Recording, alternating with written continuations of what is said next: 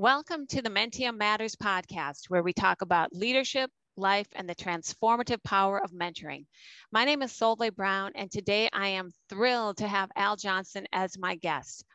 Al is the Vice President of Supplier Management for Grainger, a Fortune 500 company. Al started at Grainger as an intern in college and was hired full time upon graduation. Al was recognized for his leadership skills early in his career and has consistently been promoted to new leadership positions at Grainger. The University of Wisconsin Madison honored Al with the 40 Under 40 Award. This is an award which recognizes alumni who have achieved extraordinary corporate, professional, entrepreneurial, and community and volunteer success. Al received his MBA from Northwestern University Kellogg School of Management, and he has also been an active volunteer in his community. Al was a mentee in 2010 and has just signed on to become a mentor for Menttium. Welcome, Al. I am so glad to have you as a guest today. Thank you so much for having me. It's an honor and a pleasure to be here. Well, thank you. Al, I want to start off by reading one of your LinkedIn recommendations that someone who works for you recently posted. This person says, Al is a manager who challenges you, gives you guidance, motivates, and gives you credit for your achievements. A leader who pushes you to stretch, grow, and reach your goals. Thank you for your leadership. That is such a wonderful tribute to you as a leader.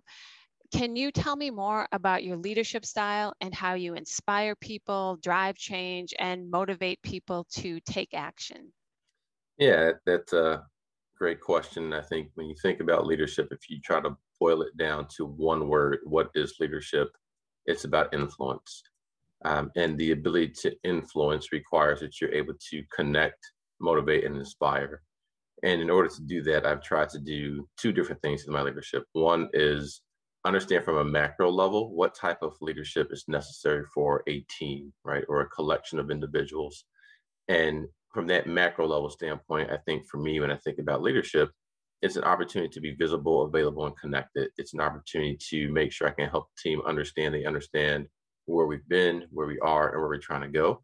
Um, and from that vision and then setting and establishing a culture of you know what are acceptable norms and behaviors for how we're going to operate as we try to move that's where i think um, setting team based leadership uh, is, is important out of the gate for a leader at a macro level but then to really get connected with people you got to think about leadership from a micro level and say a lot of what i do as a leader might be okay to uh, roll out um, at the highest level for the entire team to understand at once but then I've got to understand that each individual team member is going to play a different role in going where I want us to go as an organization.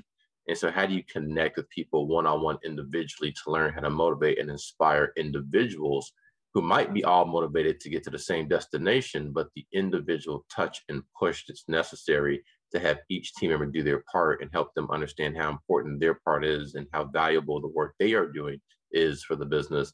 Is when you do those two things, at a macro micro level, you put yourself in the best position to have the best results um, as a leader. And luckily for me, I've had the time to just really learn different styles of, of leadership and learn different personalities.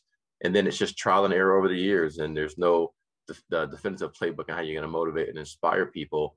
Um, and then you think about just the, the situation we're in with the pandemic. You also have to flex to the external environment and how you let a team or a person or both six months to a year ago is now very different today when you throw in components of a pandemic, a virtual environment, so on and so forth.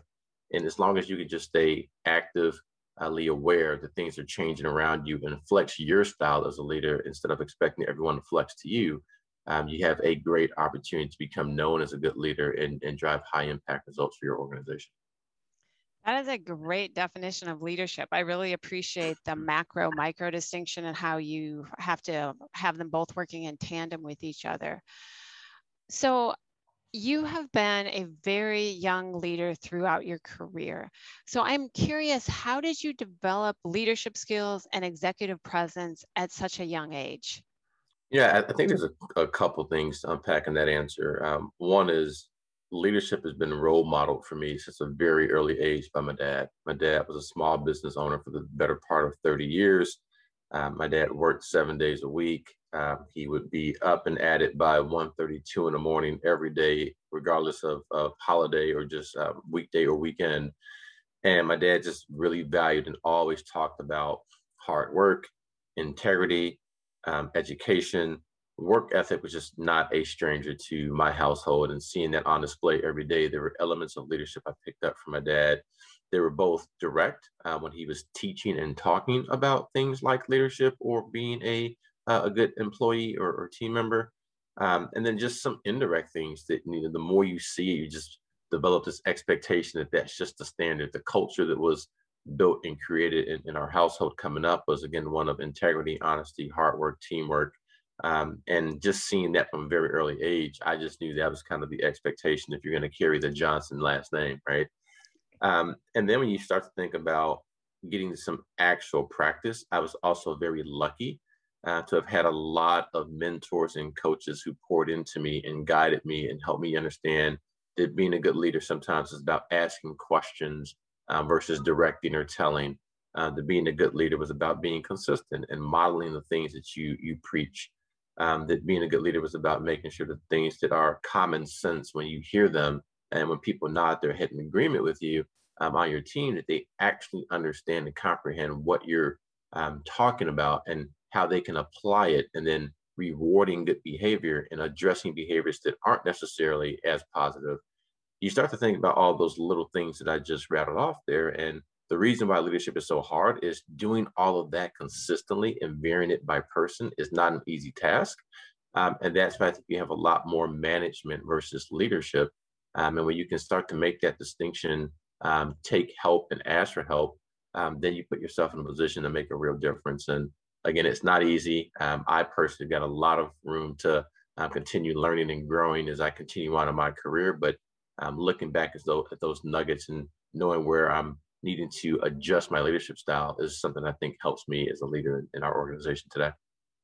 Yeah, your dad sounds like he was a fantastic role model. What uh, what a privilege to grow up seeing that, you know, like what he taught you explicitly and like you said what he modeled just in the way he was and what your family culture was. Early in your career, Al, you played a lead role in creating Grainger's generational business research group, whose aim was to identify, embrace, and capitalize on generational differences. At present, there are five generations in the workplace. Do you have any tips for creating a strong multi generational workforce? Yeah, yeah. I, I, think the the biggest thing with the generations, um, now, when you think about resource groups in any organization, they're all developed with the intent to unify. Um, and when you think about resource groups that may be gender or ethnic based, um, there is still a, a bit of a divide in terms of what experiences different groups may have had as they've um, come up in life and even what they face today.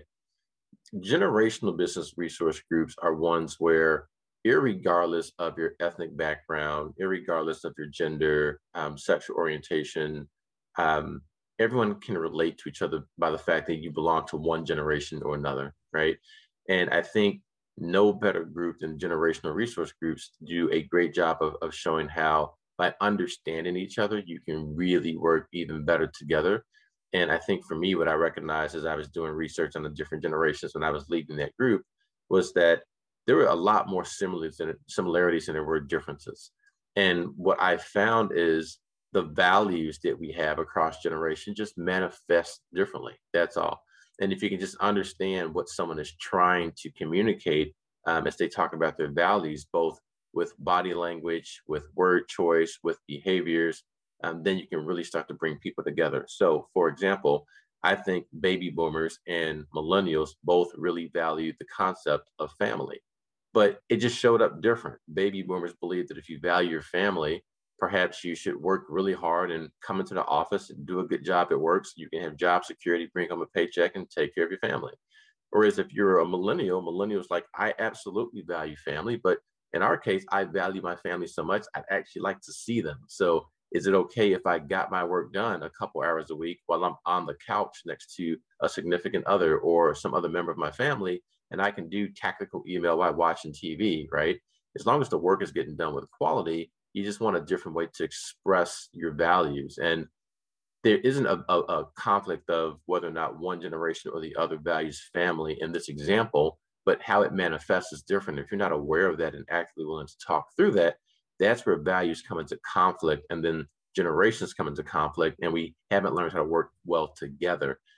Take that example and drop in any other value or drop in any other um, base for a resource group like ethnicity or gender. And really, what you're talking about is having people who are coming together from different walks of life, understanding how to partner better together, understand one another. And when that happens, I think you have a chance to have a better society, period. Yeah, definitely. And I like that example of how the underlying values were the same. It's just that how people enacted those values was different. And so it seems to me like you're saying if you can create that understanding that people have similar values and understand how they choose to um, prioritize those values, that goes a long way in creating that unity in the workforce and creating it, an atmosphere where people can work together um, under any circumstances. I would agree. Yep. Um, in 2010, you were a mentee in the Menttium program, and now we are delighted that you've just signed up to be a mentor. Can you tell us, um, can you tell me more about this experience and what kind of impact being a mentee had on you? Yeah, I, I think, again, um, as I mentioned in one of the, the, earlier questions, is very lucky to have had great mentors shape me early in my career. And the Menttium program um, was the, the first one, the momentum um, cohort I was a part of, gave me a chance to pick up a mentor who at the time wasn't in, um, not only not in the same state, didn't work for my organization, right? So it was someone in Minnesota. Um, it was an opportunity for me to be really unguarded and open because this team member or this mentor um, didn't necessarily work within the organization. So I felt a lot more comfortable being open and honest about what I felt and what I was going through. Um, and then also, there was a time in my career where I was looking to learn more about finances. And so, having a mentor um, who was in the finance arena gave me the chance to not only learn how to move and operate as a um, rising team member, but then also ask questions that maybe I didn't feel comfortable asking about finance within the four walls of my organization as I was building my confidence. And that's the other thing I think came out of so many of my mentorships is the confidence that I can learn anything if I'm humble enough to be patient focus, ask questions. And it was just a great experience early on that, you know, for me, continuing to have mentors and coaches all the way along has helped me get to the, the point I, I, I am at today in my career. Yeah, that is a great that is a great example and I really appreciate that you are also committed to paying it back and helping those that come behind you also be successful and feel motivated and inspired. One of the things that you have become an expert on in your career is conflict management and negotiation. These are two areas that are really challenging for many people. Do you have any advice on how to be more effective in these areas? Yeah, absolutely. I, I think when you're in the supplier management or procurement space, um, we're negotiating on, on, a, on a daily basis almost, especially during the pandemic where there's short supply and everyone's trying to get their hands on and as much material and supply as possible. I think it's about reframing um, how people think about the concept of negotiation. A lot of people don't like to negotiate because they think negotiation is a contentious um, conversation. They think it's conflict uh, that you're um, not able to to get through without someone feeling as though they lost, right? And so when people are in a win-lose mindset, they have nerves and anxiety um, people are afraid they're going to get the, the short end of the stick. And so they rather not negotiate, they don't have to. Um, I think that's why some people prefer not to move to buy a house, right? Some people prefer not to go shop for a new car because you're just afraid of all the information you got to um, understand and know. And boy, did I get a good deal or not? I get taken advantage of? And to me, I try to reframe how people think negotiation that it's an opportunity for two parties who may out of the gate have different points of view and might want different things. But again, if you can just really understand the common interest that do almost always exist between two people in a discussion, a negotiation should be a way to improve a relationship by seeking to understand. A negotiation should be an opportunity for two people to advance forward in a meaningful way. Maybe one party moves much more forward than the other, but it should never be a situation where someone gets to take a step forward, but someone is sent two or three steps back.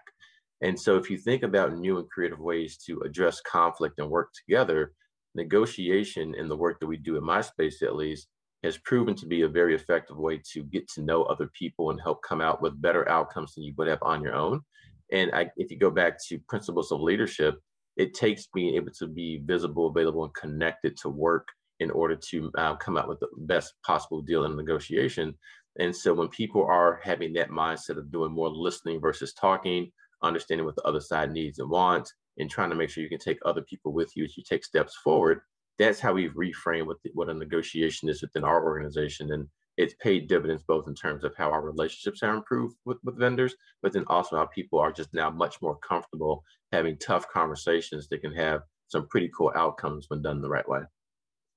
That is a great example of how the best strategy for conflict management and negotiation is changing your own mindset as you go into it. And um, uh, that's such a good example of how that anxiety kind of creates this tension. And if you kind of let that go and say, we're looking for common values and figuring this out together, that makes a huge difference. You are also known for strategic planning. Do you have a process that you use for strategic thinking and planning? Yeah, I think that the framework for me generally starts with um, be, before you can be effective at, at, planning and execution, you have to have a, a, vision for where it is you're looking to go, right? And having a vision for where you want to go um, oftentimes starts with understanding again um, where you're at and, and where you've been, right? And in terms of where you've been, what worked well and what didn't work so well. And in terms of where you are, are you really clear about the fact are you there because you you intended to be where you are or are you where you are today because a lot of things did not go necessarily um, the right way? And so that reflection and recall to the past is very um, common where i'll start. Um, after having a vision in my head based off um, the, the past and the present then you start to think about all right what are the logical steps that need to take place in order to get from point a to point b and try to break things down into the smallest milestones um, you know possible without overdoing it. And so if I can come up with three to five major milestones to go from where I am today to where I want to be, that's normally the next step. And then from that, you know, having three to five milestones, what are the sub steps underneath each one of those milestones? That starts to now give you a workable plan that you can digest. And then now, as you communicate to others what your vision is and the change curve that you want to take the team on, you can break it down so that if you're talking to an executive, you've got a couple of milestones, three or five. But if you're talking to the person who has to actually do the work, you can give them the three to five milestones and the sub steps to go along with that in order to know what action to take. That's also part of leadership again, right? The micro and macro levels. And so you can see I tie all these things together. And you know, the last thing is then making sure that you have pretty strong focus on execution of the right things, which sometimes requires a trade-off. So you can have a really good plan, but if you don't have a plan on the things you're going to stop doing in order to do the things that are necessary, that's how sometimes really good planning gets stuck in a PowerPoint that looks pretty, it's got all the right buzzwords, people have nodded their head, but the execution falls apart. And this is where I think if you think about Steve Jobs, one of my favorite quotes from him was, they were equally as proud of all the things they said no to as the invention of the first iPad because had they not said no to some other stuff to stay maniacally focused on what the mission was in front of them, they wouldn't have got to the iPad or it wouldn't have been as good or would have taken much longer and maybe competitor gets there first. And so when you think about strategic planning, you've got to think about the vision and the execution that sandwiches it. And if you plan with those two things in mind, you're more likely to put together a thoughtful plan that has a greater probability of good execution. That is a great blueprint for a strategic planning, and it, it fits for everything that you're doing for all parts of your life, not just business as well. So, Al, we have time for three final questions. Um, the first one is Do you have habits that you feel have contributed to your success? I absolutely do. I, th- I think um, the first habit that I have is I'm an avid reader. Um, I, I can't go into Barnes and Nobles and leave without at least two books, and I probably read almost a book a week. Um, I'm just really big on 20 minutes uh, before I go to bed every night at a minimum reading. Uh, it's normally a book, but sometimes it can be a blog post or something online. I think the best leaders do a good job of not having echo chambers and they talk to more people than just their um, same small um, routine circle. And reading is a great way to not just connect with the author who wrote the book, but all the resources they use to write the book. You're getting so much knowledge into your mindset.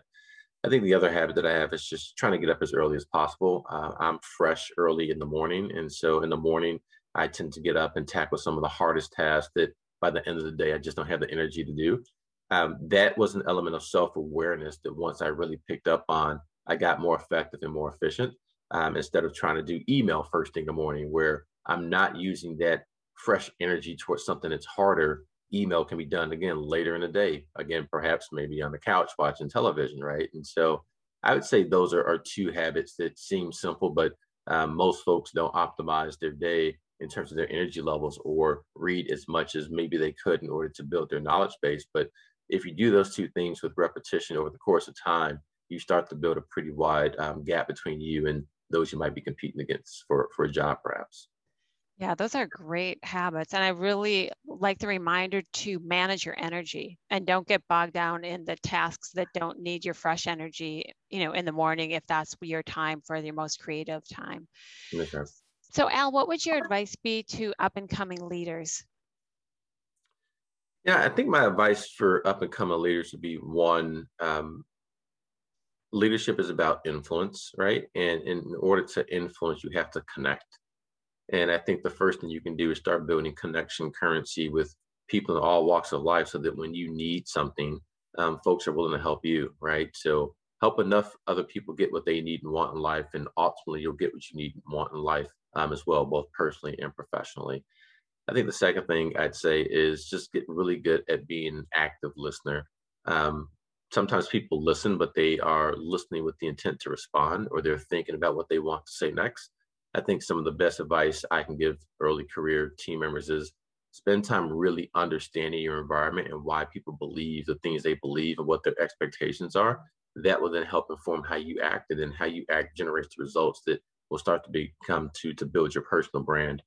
And then maybe the last thing is, you know, take risk, right? Um, fail fast and fail forward. Figure out all things you don't like so that you can, um, you know, be really clear and aware of things you do like at some point and then when you find it you can hold on to it right? But um, i think it's important early in your career to take risks do things that maybe you won't be able to do later in your career for various reasons whether it's you started a family or you get to a certain level and just aren't as many opportunities to to move around or move across and really take those first formative years to uh, begin to build who you are and and recognize that it takes time. You, you won't figure it out in, in one or two years. I'm year 17 into my career, and I'm still learning a lot almost every day, having started a new role within the last 90 days. Um, and it's being open minded that's allowed me to move quickly and, and be impactful um, in different places that I land. And it's something that, even though that's what I did early in my career, here at the midpoint and into the later um, end of my career, I'll continue to operate that way as well. Oh, thank you for that, Al. That's really, um, I really think that was fantastic advice. Final question Do you have a favorite saying, quote, or motto? I do. Um, and there's one, um, there's an African proverb that I actually just rolled out um, to my team. Um, and so there's a, a term, Ubuntu, uh, which means to go together. And um, there was a African proverb that, that says, um, if you want to go fast, go alone. If you want to go far, go with the help of others. And the concept of Ubuntu um, is a concept of working together as a team towards a common goal and a common mission. And so my leadership team actually just went through a book on the, the, the topic of Ubuntu. And that African proverb that I just shared is one that we now live by um, every day. And in fact, we now sign emails out to each other with Ubuntu. And it's just a constant reminder that no one of us um, is smart enough, fast enough or strong enough to go it alone. And sometimes we might have to slow down. But again, from the concept of leadership, influence is about slowing down to connect. And if you slow down to connect and then you go together, um, what you can accomplish is probably just so much greater than what you ever thought on your own. And so as I think about all the questions you've asked me today, uh, they all do really jive well together. Um, and they jive well together towards one thing, being uncommon. If if the answers to all these questions are actually put into practice just half the time by most people, you're putting yourself on a path to be distinctive and to be uncommon. And when that occurs, you give a chance um, a chance to create again a gap between you and others in the workspace and maximize your chances to get wherever it is you want to go. Oh, Al, thank you for that. That is just a, a wonderful quote and a wonderful motto to form a team by. Um, I really appreciate you being a guest today. Um, I appreciate learning about the macro and the micro levels of leadership and how you look at that. Um, the influence of your dad and the other great mentors that you've had throughout your career, the way that you look for values that are the same in people and figuring out how to create a community and ways for people to work together, showing that their values are actually very similar. Um, and just finding that way for teams to work together, creating that synergy and the reminder that we're all in this together. Um, I really, really appreciate this has just been a, I've learned so much just from talking to you and I appreciate your time and I wish you all the best in this new, new position that you have. Thank so you so thank much you. for, for, the, for the time and opportunity today. It was a pleasure to be here. Um, the work that the Menttium organization is doing is, is highly valuable and, and, needed in, in the workforce today. So thank you so much for everything you guys are doing. And I look forward to continuing partnering with you guys over the time oh. Thank you, Al. And thank you all for listening to this Menttium Matters podcast.